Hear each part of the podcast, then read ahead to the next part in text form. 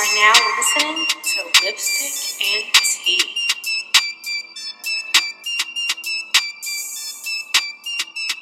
Hello, everyone, and welcome to Lipstick and Tea. We are your hosts, Brianna. And Faith. Hi.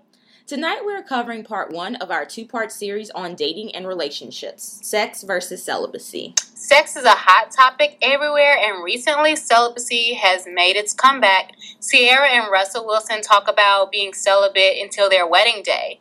And we've all heard of The Wait by DeVon Franklin and Meagan Good, um, who write about celibacy in their book, uh, in their definition of it. But there's also another side, the feminist side, who say sex is just as much of a woman's right as a man's right. And Amber Rose recently held her first slut walk to unite women to end slut shaming. So we're going to get started. So first up, we're going to give you all some facts. Um, the the Gallup poll said that the percentage of people between ages 18 and 29 who are married is definitely declining. In 2014, just 16% were married, and 14% of young people were living with a partner. Meanwhile, a whopping 64% of respondents were single in 2014 and had never married. That number was even higher for men, 68%, than for women, 60%. And also, the Bureau of Labor Statistics shows that over half of the U.S. is currently not married, which coincidentally is also the ratio of people on Tinder who are single. A recent Pew report showed that the number of Americans over the age of 25 who have never been married is currently at its highest. So if you're single out there, you are not alone. The first thing we want to talk about tonight is the feminist side of the of this conversation as well as sexual liberties um, being sexually liberal. Um, we also have with us our special guest jordan. Hello. Um, so faith you want to kick this conversation off um, about amber rose and her slut walk? A slut walk originated in 2011 in toronto when a college student went to authorities after being raped and the officer advised her to not dress like a slut and she wouldn't be sexually assaulted a slut walk is a movement of protest marches calling for an end to rape culture, specifically protesting against explaining or excusing rape by referring to any aspect of a woman's appearance.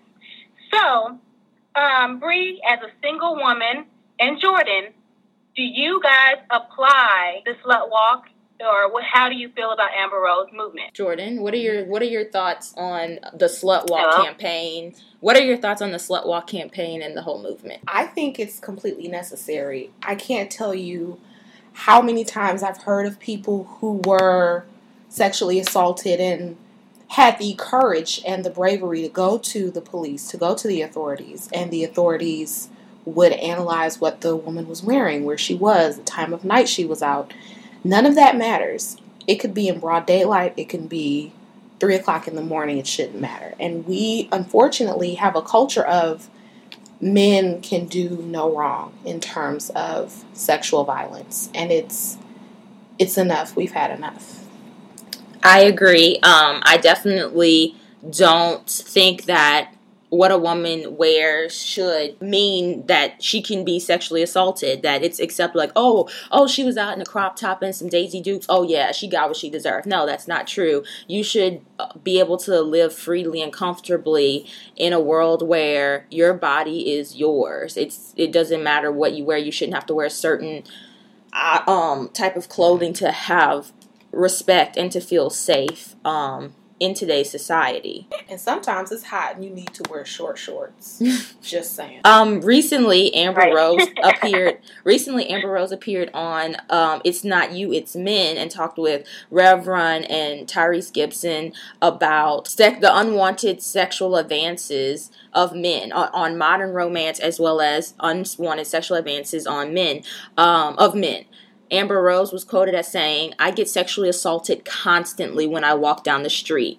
People think because I'm famous or I'm cool and I'm taking pictures that they can grab my ass or put my or put their hand under my skirt. This is my privacy. Like no. And then Tyrese Gibson went on to explain to her that if you see a basketball player and he's known as a basketball player, when you see him, you're like, yo, let's go play ball. I'm just saying the comfortability that some people find in watching in wanting to touch or grope you, it's an energy that's being sent out there that creates that type of response. What are your thoughts on that? Faith, you want to go first? What are your thoughts on that? Do you think that you know, um, your husband plays football, so if people see him out in public, they might say, "Yo, hey, you want to um, play a pickup game?" Do you think that that's a, a good comparison for a woman? Like, "Yo, I see you're on IG, you're bad.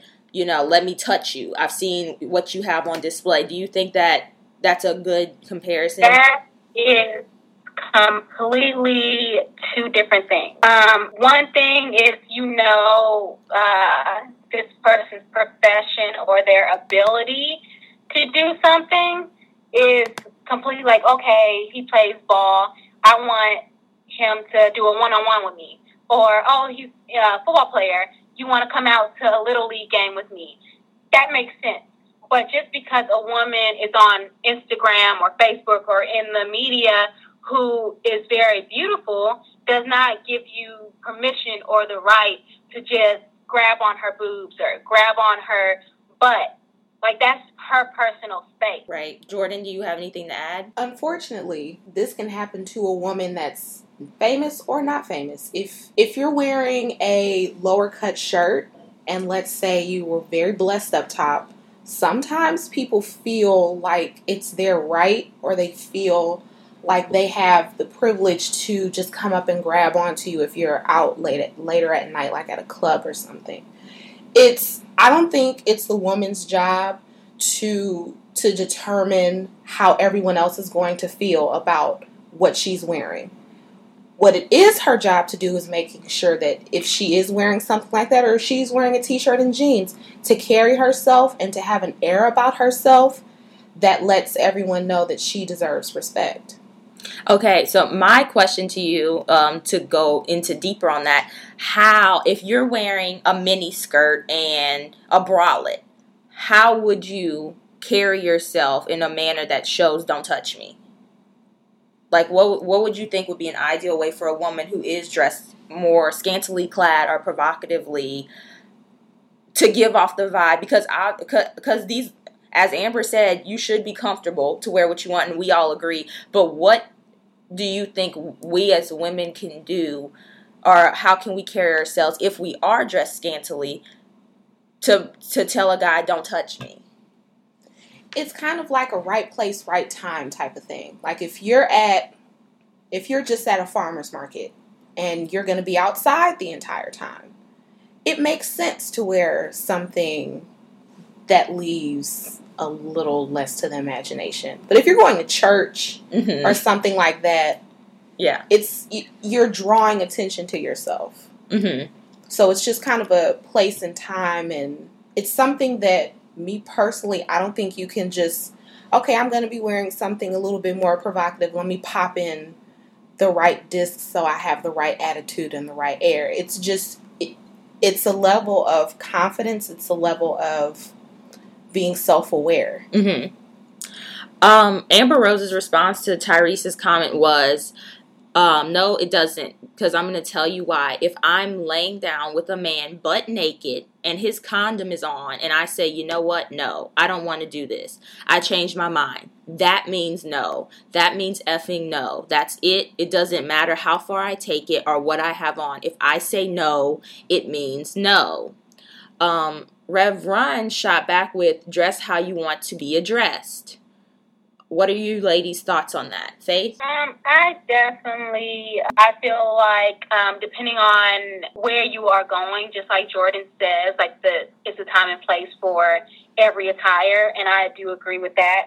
Um, not saying that every woman that walks around with a crop top and mini shorts is a slut, obviously, but you can't walk around with coochie cutters in the mall and a skimpy, skimpy shirt on and not expect a man to look at you and say, Oh, I want to get her in bed. When he sees you wear that outfit, he's not saying, Oh, I want to know her interests. Right. I want to know what she's like. I want to know what she is like as a wife. She's he's thinking I want her for one night stand. I want her for just a, a good night, a good time. Mm-hmm. Jordan, your thoughts? I actually saw the show, and when he said it, I got very upset because, like I said, it's it's not it shouldn't be on the woman to determine how your how another person, how a man is going to to treat me based on what I'm wearing. But at the same time, you can't if all you're showing the world is coochie cutters and bralettes, Mm-hmm. humans are judgmental. Mm-hmm. Men are even more judgmental because they're more visual. So unfortunately, you have to take that into account. You can't consistently have this one image of yourself but say, "Oh no, but I'm something else too." You just like you want to be treated like you're multidimensional, you have to kind of dress like you're multidimensional. I agree. I, in some ways, do agree with Rev Run in terms of dress how you want to be addressed. Meaning, for me, my takeaway from it, if I'm going into a, a work profession, then I'm going to obviously dress professionally for that um, job. I always try to keep in mind the future. When you post something on the internet, it's there forever. So while you may be having a good time, let's say you're at Coachella or something, and you're wearing your bralette and your shorts, your your um, boss may see that. And even though you're not at work, they still may judge you upon that. You never know who's watching you and what people are going to think about you. So um, that's really all they have, especially if it's a first time meeting you. First impressions are everything. So people are going to go off of what they see. And in society, we have associated bralettes and mini skirts and Daisy Dukes with sexuality and sexual sex appeal. So it is that thing of like um, Faith said, if you're gonna go to the mall and you're gonna wear Daisy Dukes and a crop top, you're gonna have to expect somebody's gonna be looking at you in a sexual manner. They're not gonna look at you and say, "Oh wow, your hair is really nice." They're looking at your body. They're looking at the parts of you that are on display. So that's my personal piece from what he said. But also, Amber Rose said, no, that's not realistic. If I want to wear a short skirt or a tank top and I'm at the club and I'm having fun with my friends and I'm feeling sexy, I'm not DTF. I'm not even looking at you. I don't want to have sex with you. I didn't come here to have sex. I didn't come here to hook up with nobody. I came out here with my girls and I just feel pretty. I'm not asking for nothing. I think that that's kind of a mixed thing because there are girls who go out in those outfits to get attention. Like literally, they wore the mini skirt because they wanted a man to look. They wanted a man to come up to them and say, "Dang girl, like you bad. What's up?" You know. And so for those women who may just have nice bodies and want to wear a bodycon dress and things like that, who may just be having a good girls' night, it kind of puts you in that lump sum of those women who are out there attention seeking, who are going to go out there in the short shorts and twerk and be like, "Look at me, look at my body, look what I have to offer." I am DTF. We have we live in a world where there's so many people who are that way that it's kind of hard to separate just the sexy, confident woman who's not. But it's kind of that's where you kind of have to separate how you're dressing and your actions. Mm-hmm. Because you can be in the club and if it's just you and your friends and you're everyone in the club can see you're not paying attention to any other guys, you're not rubbing up against anyone, Mm-hmm. you're not smiling in anybody's face, you're not trying to get a free drink, you're just here with your friends. Mm-hmm. It's the it's the actions that people should pay attention to and not just what you're wearing. Clubs are hot. I agree, but at the same time, how many times do we see girls dancing on each other to make the guy? To, they look like they're not looking at the guys, but they are. They position themselves in a, pl- a way that the guy can see them, and they're dancing on each other for the attention. So for the girl who really did come out with her friends, it's unfair to her because. And then also, as you both said earlier about time and a place and being mindful, the scary factor is there are so many people drunk.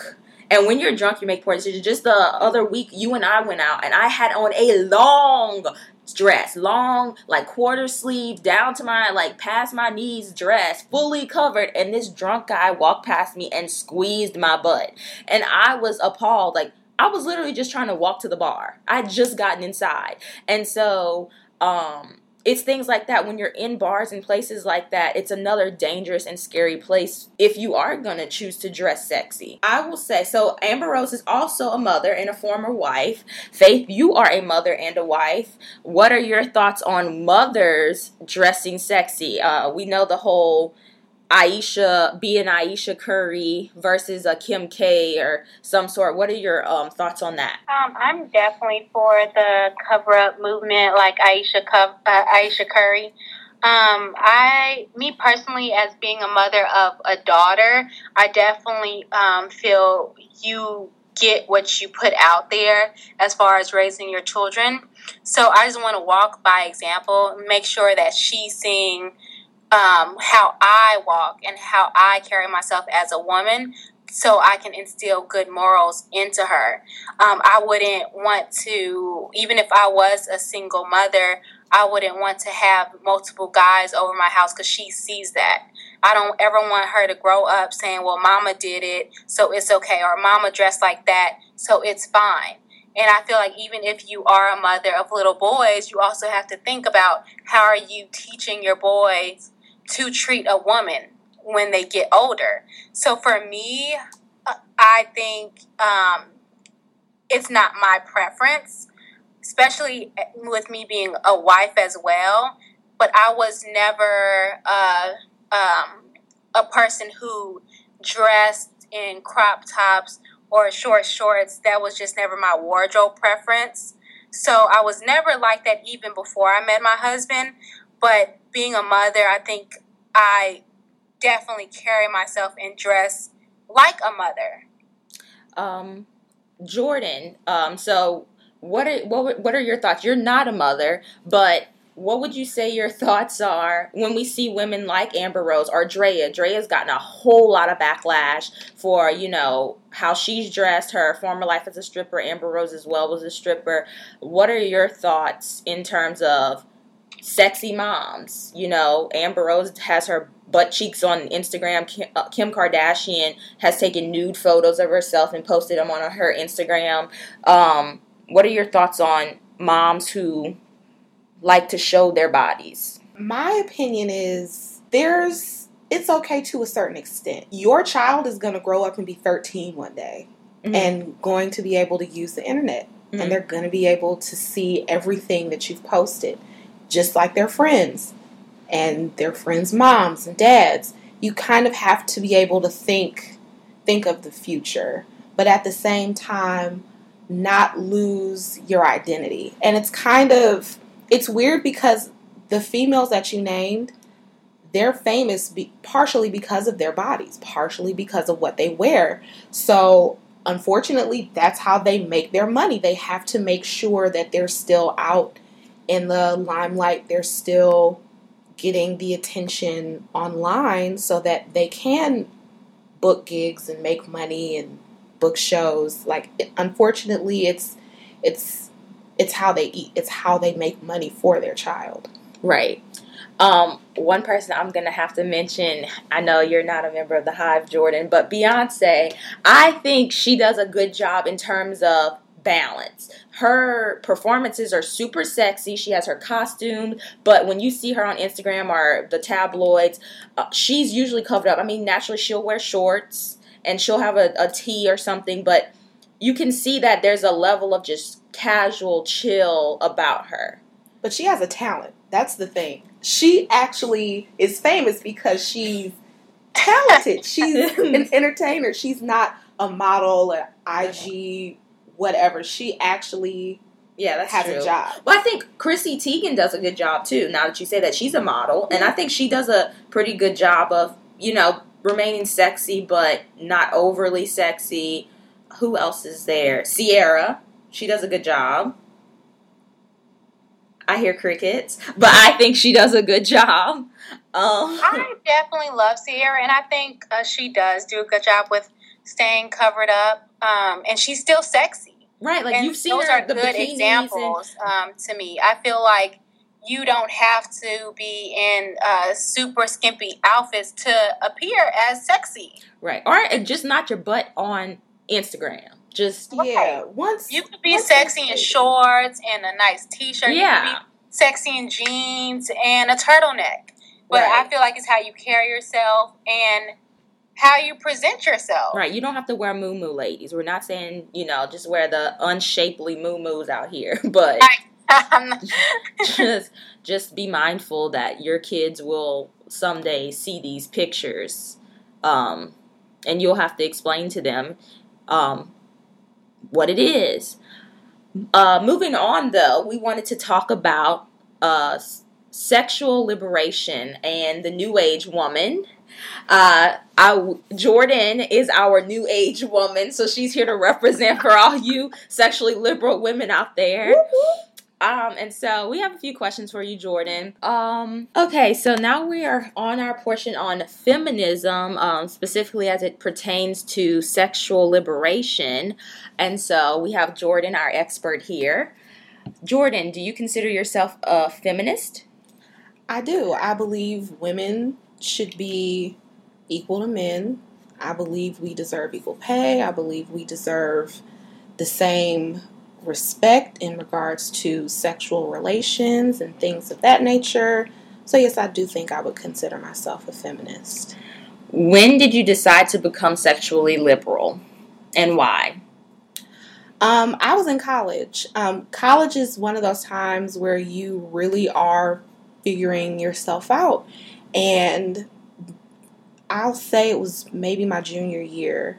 Um, I felt like I wanted my body to be my own. I wanted to find out what I liked, what I didn't like. I didn't want to put restrictions on myself based on what other people would think of me. So I just decided I'll make my sexuality my own, and I did. Uh, well, well, feminist, um, how do you think about the double standards? Unfortunately, on women and men. Unfortunately, they're there. Um, it's it's something that we can we as women can chip away at, but I don't know if it'll ever be truly equal in terms of um, in terms of sex. Earlier, Faith and I were talking with her husband Michael um, about the same topic, and one of the things that I was talking about with him was do women are women who say that they're sexual liberal they're taking their power back into their body do you really feel that you have the power in terms of at the end of the day in a in a way the man has the final say in terms of marriage? Like you can have sex with as many partners as you'd like and choose to have sex or not choose to have sex but when it does come down to that relationship do you do you still feel that you are in control and you have that power I do because I would like to think that I would choose someone who wouldn't make my history the forefront of if he is going to be in love with me and marry me. Mm-hmm. I'm cognizant of the fact that it is going to play a role. I believe in being very honest and up upfront about your history and in terms that are comfortable for you so that you and your partner can make that decision. I don't want to take the, the decision away from a man and not tell him anything and make him think that I've just been this angel my entire life. But I feel like if if I tell you everything up front, I'm giving you the option to you gonna deal with me or you're not gonna deal with me? And then we go from there. With so many men um, always claiming they they want to wife the good girl. It's like they they'll sleep with as many wild quote unquote women but when it comes time to settle down they want the good girl. How do you how did, has that impacted your dating life at all? Especially when you think about settling down. No because i feel like i can play both roles i feel like you can be a good girl a good woman and still be self-possessed mm-hmm. i don't think and maybe this is just my own personal definition, a good girl is someone who is a virgin and never opened her legs to anyone. Mm-hmm. I, a good girl, a good woman is someone who is going to be good to her mate, someone who is good to herself and has morals and standards and self respect. I don't think that your sexual history has 100% to do with if you're a good girl. And I don't personally think it's hindered me. I've been engaged twice and I broke both of them off. So it hasn't really been a big issue for me. Um, how do you think sexual liberation makes you feel about your feminism or womanhood? It's it's empowering because I feel like I I've learned a lot about myself and a lot about how I define a woman, how I define a strong woman, how I define a quote unquote loose woman. All of my terms kind of they I had to change my definitions. So I think it's it's impacted me a great deal and it's impacted what I think feminism is quite a bit. Being that you are sexually liberal, how have you like as you said you're very honest and upfront uh, about it um, with the level that you're comfortable with how have you avoided being labeled a whore or a slut i pick people or i like to think that i pick men and not boys a man isn't going to to judge you if you're honest with him, honest with yourself. If if he's secure within himself and secure within the fact that you've chosen him, he's chosen you, then nothing else really matters. And would you say that being sexually liberal doesn't necessarily mean you are dressing provocatively like an Amber Rose or a Kim K. Can you do you think you can be sexually liberal and still cover up and still um it, it's being sexually my question basically is do you think that being sexually liberal is equated to the way you dress, the exterior? for all i think this is kind of a two part answer i think in society i think there is kind of a uniform of a woman who's sexually free or sexually open me personally i don't think so i think you can be sexually liberal and just wear jeans and t-shirts all the time and wear gym shoes like you don't have to wear extremely provocative clothes in order to be um, sexually liberal. Oh, who do you think is more judgmental of your sexual liberation, men or women? Women. I think women. I think it's a few different reasons. Number one, it's because they don't under they they don't understand how I think the way that I think. Number two, sometimes it is jealousy. Like they're jealous of the fact that I'm honest with myself, I'm honest with my partner. They they feel some kind of way that I'm okay with who I am. That I have self-confidence, that I know my self-worth, that I know my worth isn't wrapped up in my vagina. Right. And how do you, because a lot of people, that is their claim, it's if you knew your worth, you'd wait or you'd save yourself. How do you combat that? Or what is your, what is your answer for those who are sexually liberal and do say that I know my worth and I'm still having sex with multiple partners? So, what about the rest of who this woman is? Mm-hmm. Okay, so this person, they have sex with whom they choose to have sex with. Mm-hmm. So basically, if that's all you choose to pay attention to, then you're not going to pay attention to the fact that they're a really good friend, Mm-hmm. that they're a really good person, that they still go to church, that they still are independent. They they want the best for themselves in every area of their lives. They're safe with, with their sexual activity. Like you're you're basically saying that nothing else you ever do in your life matters because you've decided that you're going to take control of your body. So you're saying a woman doesn't have to devalue herself to enjoy having lots of sex. No, because it's for me, it's I'm making the decision on when, where, how. I'm making the decision on who. I'm I'm making all of these decisions.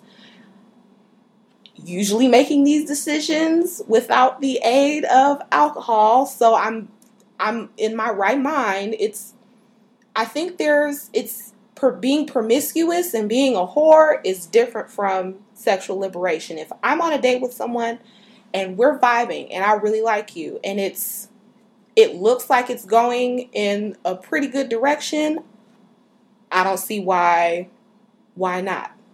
Mm-hmm. If and it could be something totally different where I wait. I've been in a relationship where I waited six months to be with someone and he ended up cheating on me and having a baby on me and this, that, and the third. Like waiting doesn't doesn't mean the man is gonna respect you more or less. The man is gonna be the man and who he is, irregardless to how long you wait. Right, but as you said, there's a difference in being a whore and sexually liberal. For people out there who put the two together, Mhm. what's the difference?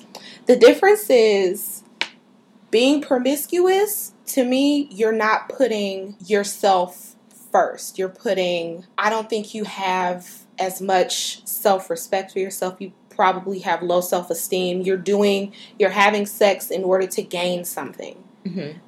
You're, you're doing this because you think maybe he'll like me if I do this. Maybe he'll treat me right if, if I do this. Maybe he'll buy me things if I do this. If you're just sexually liberated, you're doing this because you enjoy it, Mm-hmm. because you like him, because you want to, Okay. and that's it. Um, would you say that you have a healthy sex life? Yes, I do. Number one, um, I get tested.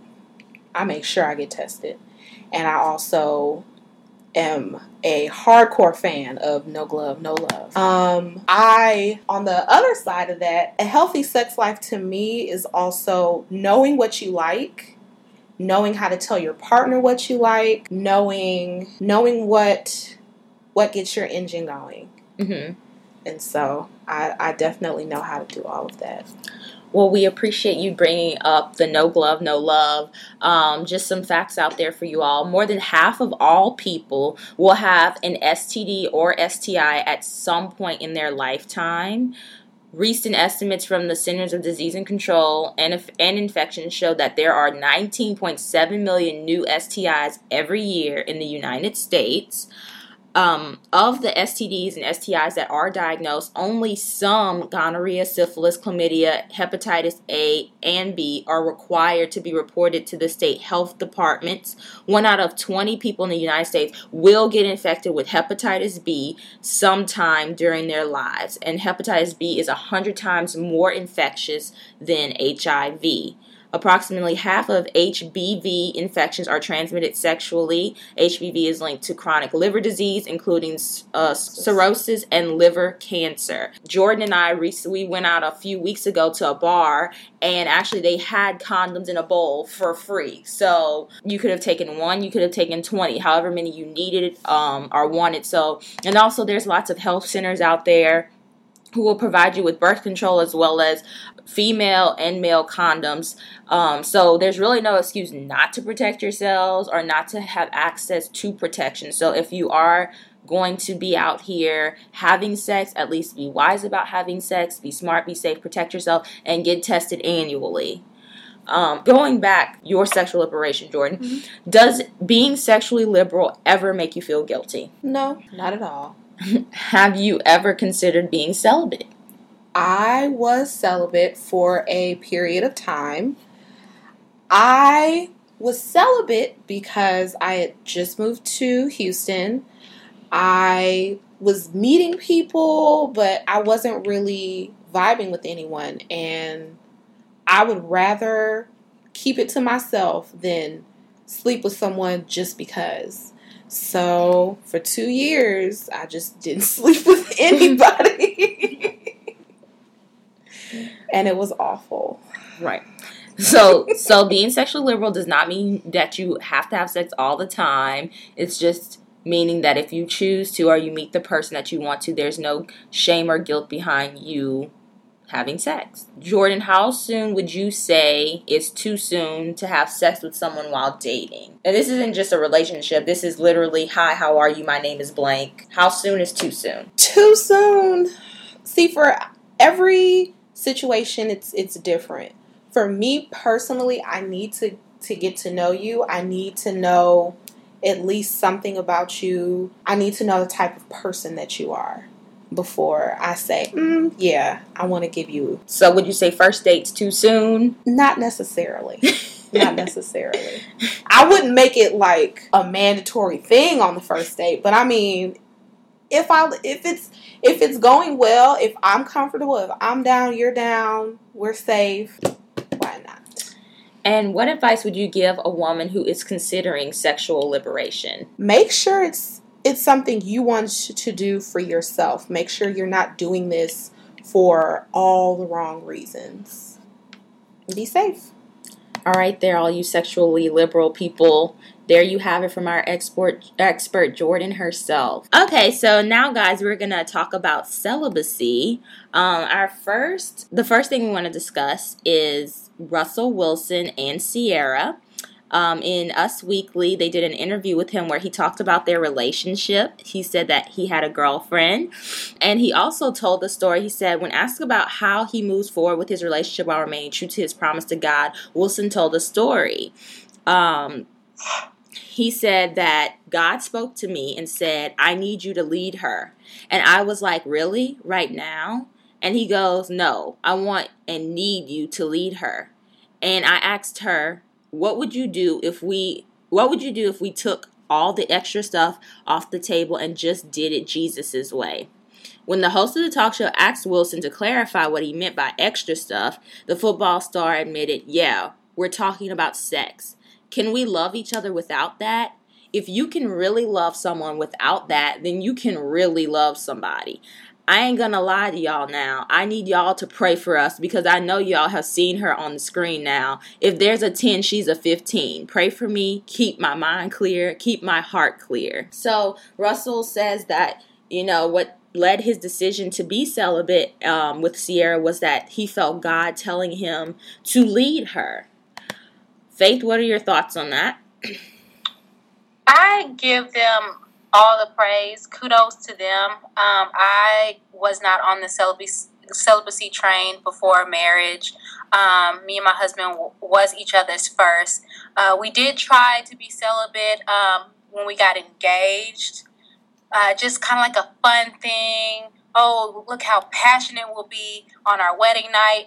But unfortunately, like for me, when you start that sexual relationship, uh, sexual uh, intimacy in your relationship, it's very hard to revert back and be celibate. So I definitely um, give them praise, and Russell Will- Russell Wilson uh, praise for being celibate as a man. Yes, Jordan, your thoughts? as I said before, I was celibate for two years, and it was very, very difficult, and that was partially out of necessity. Um, it's I applaud them for for remaining celibate, and I know it probably is a little bit tougher to to discuss celibacy when you're famous, especially if you're a football NFL star because you're expected to do everything that a quote unquote masculine man would do, and that would be including having sex with your girlfriend.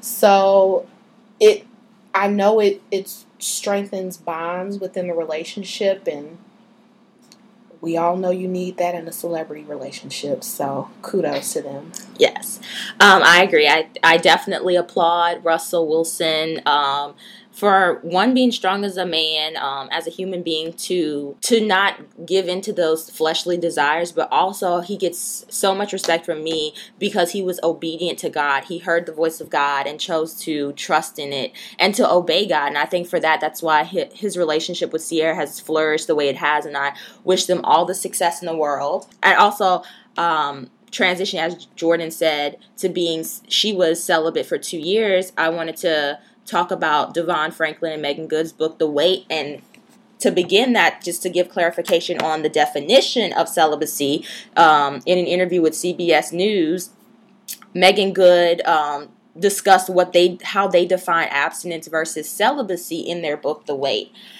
Meagan's quoted saying, "Abstinence is just hey, I'm not doing it." And we say, well, sometimes you can be abstinent because you don't have options. But we define celibacy as abstaining from sex because there's a higher purpose and a higher calling, and we believe that it is specifically related to marriage. So there you have it, folks. Um, celibacy defined by DeVon Franklin and Meagan Good is abstaining from sex with the higher purpose and a higher calling, specifically re- related to marriage. Uh, I myself am celibate. I really enjoyed reading this book. I could uh, relate a lot to the book specifically Meagan Good's um, perspective of it, as she said, she came from a emotionally exhausting relationship. She was tired. She had had enough, and she really felt that it was time for her to take time time for herself to become celibate and just to focus on her relationship with God and to just grow and flourish as a person. Your thoughts, guys? Celibacy. Like right now, with those definitions, I would be classified as being abstinent Yes. because I have options, but I choose not to exhaust those options because they are not appealing to me right Mhm. now. Right. I kind of am at the point where I'm considering being celibate because I am getting up there in age and I do plan on getting married sometime soon to whom I don't know, but I have one person in particular that I would very much like to marry.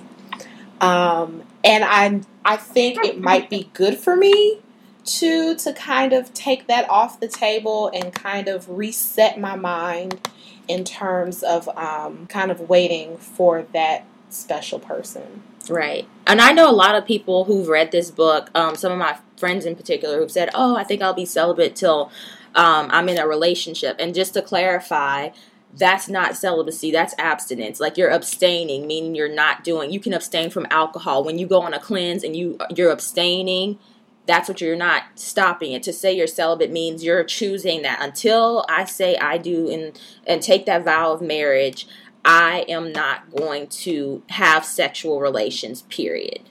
So that's just a little clarification for those. You know, um, if you choose to wait till you're in a serious relationship until you find the person you're interested in, that would be abstinence. If you're choosing to make that commitment to go all the way till marriage, then you would be classified as celibate. Um, Faith, do you have any thoughts? Well, I actually do have a question for you, Bree.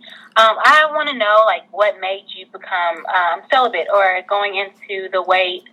Uh, Okay. Well, yeah. So um, Jordan was our sexual liberations expert. I'm not going to necessarily say I'm an expert at celibacy, but since I am cel- the celibate one here on the show, um, questions are coming my way now.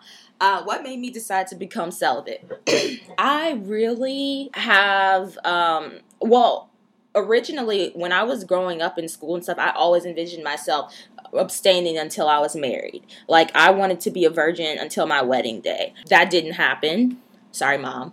But I really thought about it and I just said to myself, you know, like I didn't want to continue giving myself to the wrong person. I didn't want soul ties. I didn't want the emotional exhaustion of losing someone cuz I think when you're in a sexual relationships it makes a breakup 10 times worse at least for me. Like i'm when i love i love hard. Um i'm i've always been a like very marriage oriented person. I've always wanted to be married. I'm the dreamer um of my friends. So for me it's like if i'm dating you i'm i've always been dating with a purpose and thinking like oh you know one day we'll get married. But guys don't always think that. They're like okay you know, you're cool for now. And that can really be hurtful and hard. So for me, it was a conscious decision to say, you know what?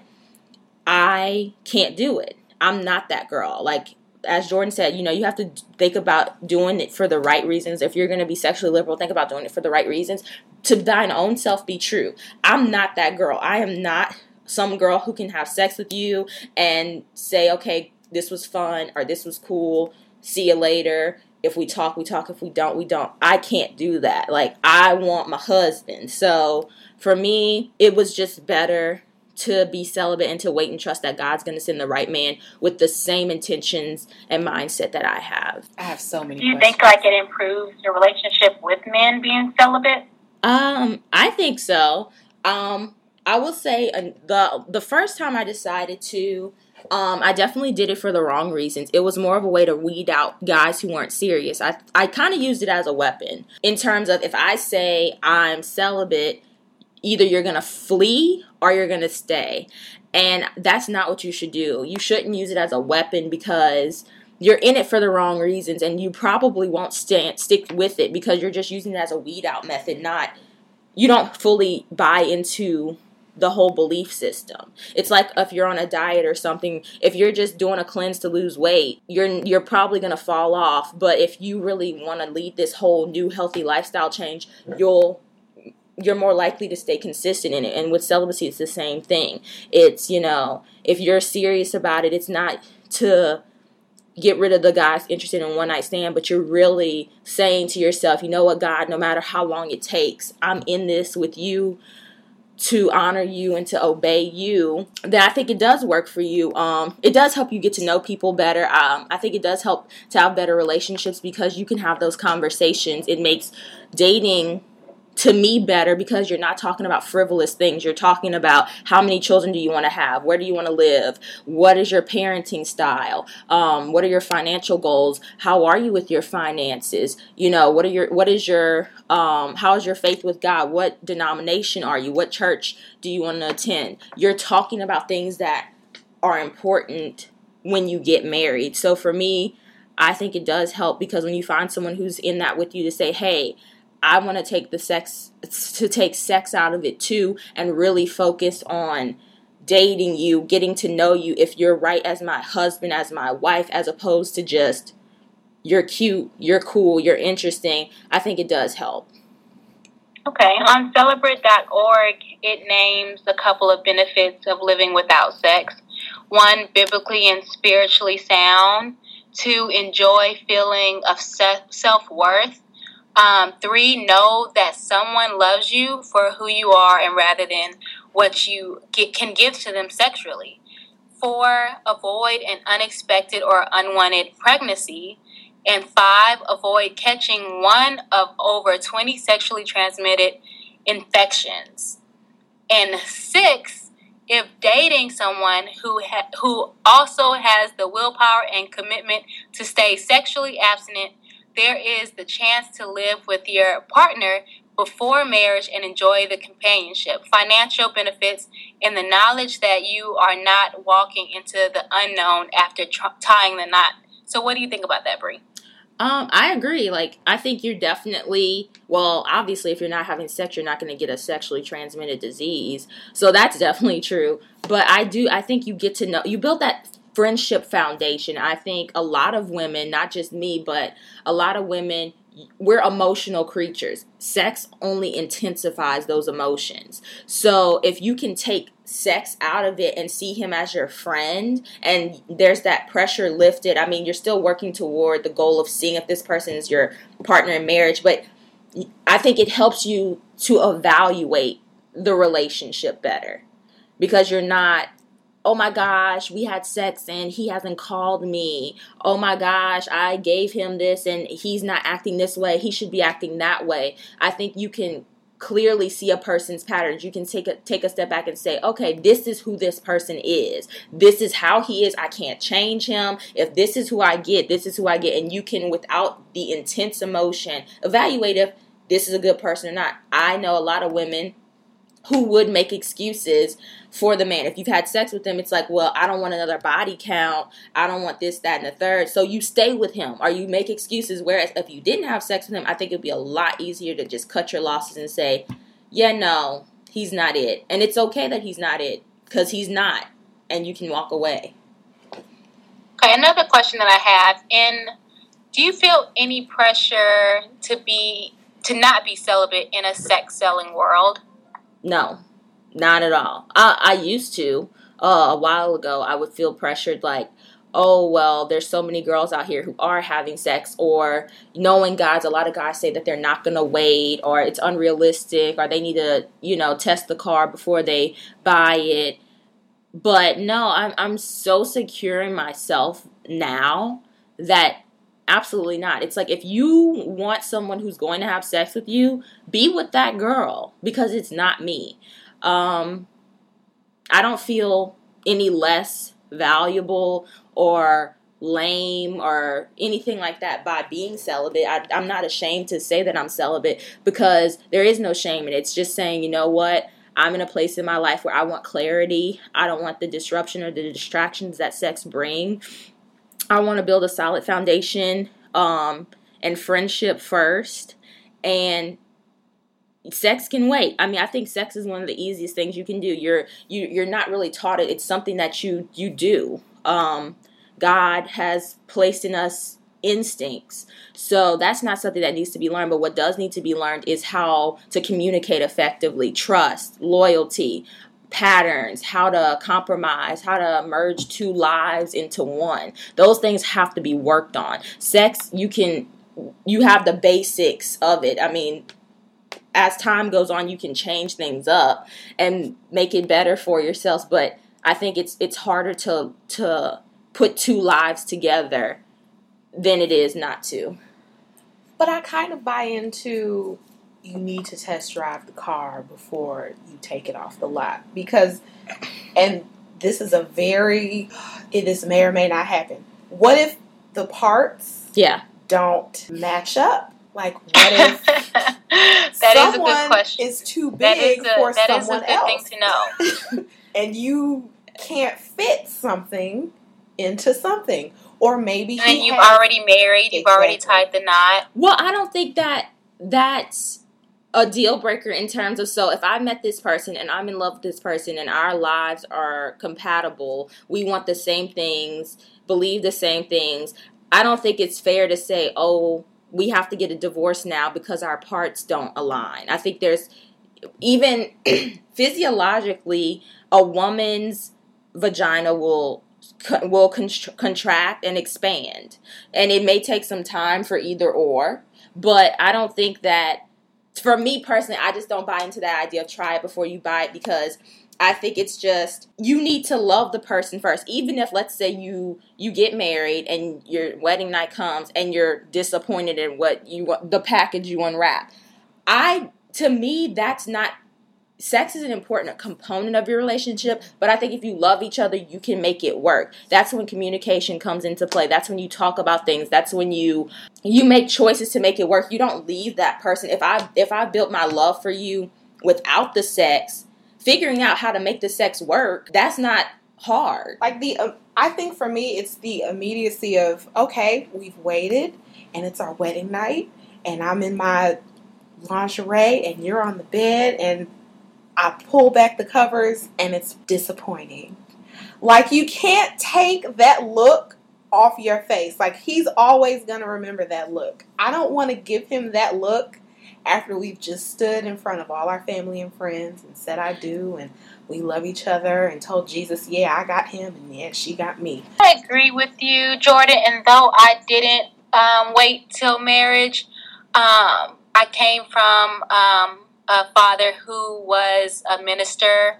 Um, so I was taught uh, to wait till marriage. I was taught all these biblical uh, teachings, and the Bible does tell you to wait till marriage. So, how do you feel about that, you guys, Jordan and Bree? Well, well, first to answer or to go back to what Jordan said about the disappointment, I don't believe in that either. Be, just because ideally, if you're celibate, you're waiting till you're you're dating to marry. You don't just talk about life and then the wedding day comes. You go through premarital counseling, and part of your premarital counseling is to discuss sex. So I think that's one of the things you bring up, like what's important to you in your sex life. How do you expect your sex life to be? Um, what are things that you like and dislike? And through talking, you'll you'll know those things. Like you may not know exactly the size of your husband in that room, but you've talked about these things. And also, when you marry that person, it's not a KO. It's like okay this is what we're working with here. We love each other. We trust each other. We can work with this. Whether it be toys, whether it be some type of additive to make things better, whatever that is, you've trusted this person enough to to become husband and wife. Surely you can work through making your sex life better. Obviously, it's it's anybody's first time is awkward. It's going to be awkward. You expect it to be awkward, but through communication you're gonna be able to resolve those issues. I believe that you're gonna have an amazing sex life. I I agree to a certain extent. I just I just can't get over I I believe that the whole piece about communication is extremely important Mm-hmm. and I believe that talking about your expectations and Yes. what you like and what you don't like is also very important. But I guess for me it's hard to go from okay, I like you. Okay, let's do this. Oh, okay, I love you. Oh, okay, let's really do this too. Yeah, let's wait until we go before God and our family and friends. Well, and that's why a lot of people, even DeVon and Meagan said in their book, they don't believe in it shouldn't take a long process. I mean, you get to know the person, you date them. Once you both have determined, yes, we want to get married, that's when you start the premarital counseling. You, and then eventually, when the pro- appropriate time he he um, proposes to you. I've known people or heard of people. Um, it's take it's taken them six months to a year, and then they they wait and DeVon and Meagan recommend that your engagement period be no longer than how long it takes you to prepare to plan the wedding. But do you think partially because I've noticed that like a lot of people that meet and fall in love in church, they get married really fast. I've always wondered does the fact that you're not having sex play any part in why you got married so quickly? I think for absolutely, I would say a lot of times it does help. It it helps you get on this timeline of let's not wait around. But I I like that because it help it if you do it right, you ask the right questions and go through the right process. Like now, okay. I'm not gonna say like, oh, ooh, I met him, he's so fine, he's celibate, I'm celibate. Let's hurry up and do this thing. Like, no, you you're on a you're like, okay, we're already physically attracted to each other. Let's take this seriously. It's not this, oh, I'll see you when I see you. We date occasionally. She's cool he's cool. You're like, okay, we're spending time. You have that conversation. I'm celibate. You're celibate. What are your intentions? So it's more dating with with a purpose. Yeah, absolutely. Just- yeah, it's not just this frothy little la la. Right, there is okay. work being put in. When you're dating with a purpose, when you do finally find that person that is right for you, you're actively working on that relationship. You're going on dates. You're asking each other questions about marriage life, about parenting styles, about financial um, lifestyles, how they want, how they view finances, where they want to live, whether it's suburbs or in the city, house or condo versus apartment. You're asking all these important questions, and that's why it's so important to be honest. And when you are celibate, you need to get to a place where you say, you know what however long it takes, God, I trust you. Because you don't want to get to a place where you're like, oh Lord, I've been celibate for three years now, and did somebody finally pay some attention to you? You just want to not be celibate no more, that you marry the first celibate man you see, and then you're stuck because you lied. That's why if that's if they're not a right fit for you, be honest in that. And if they are, I mean, you're gonna have differences and things to work on. Um, in the book, DeVon's talked about how smoking was a deal breaker for him, and Meagan Good smoked for a very long time. And for her, she wasn't going to give it up because he was telling her to. She mm-hmm. wanted it to be her choice, and that's something that they had to work on. Um, and they went to counseling and talked about, and eventually she did stop smoking. But it was a conversation that they had for uh, in the beginning. So definitely, you're dating with a purpose when you're celibate, and that's why a lot of people do get married fast when they do that, but at the same time, it's not this sporadic, oh, I talk to you when I talk to you, we might hang out a couple times. Now it's getting hot and heavy. Let's do this. You should be actively working. Well, I kind of have a question in terms of when do you tell someone that you're dating or someone that you're interested in? When do you tell them I'm practicing celibacy? I think it varies. You you tell them when you're comfortable. Obviously, you wouldn't wait like five dates in, but usually it's gonna come up. Um, at some point, you're gonna ask, "What are we doing?" Everyone has the infamous question, "What are we doing?" Whether you're asking it the night after you've had sex or whether you're asking it over dinner, you're gonna ask, "What are we doing?" and um, you that's when you tell them like you know look i just want you to know that i'm celibate i'm i'm dating with a purpose i don't have time to to wait or to waste what are what are we doing? What are your intentions? Um, sometimes that conversation can be had on a first date. Mm-hmm. Sometimes it might take a couple of dates. You feel the person out, you find a good vibe with them, and then you let them know, like, "Hey, I really like you, but I want you to know I'm celibate." Um, is and I, I hope that's not a problem for you. And if it's if it is, you know, well, we can maybe be friends. Okay, so as your friend, I'm going to ask you a personal question because I feel like it's it's it's a good question. Okay. Okay. While you're in your celibacy, yes, do you masturbate? No. Why? Um, I think it's a personal choice. Um, I will reference this book again, obviously, The Wait. they even said it though the Bible does not say anything, which is true. The Bible does not say anything specific to masturbation. However, the Bible does speak to sexual immorality. That is, however, for you to infer what you feel sexual immorality is. Um, So for me personally, I feel convicted about it. I don't feel comfortable. I don't feel good. I don't feel okay to do that. That's a conviction I have. Someone else can be celibate and say, it don't bother me at all.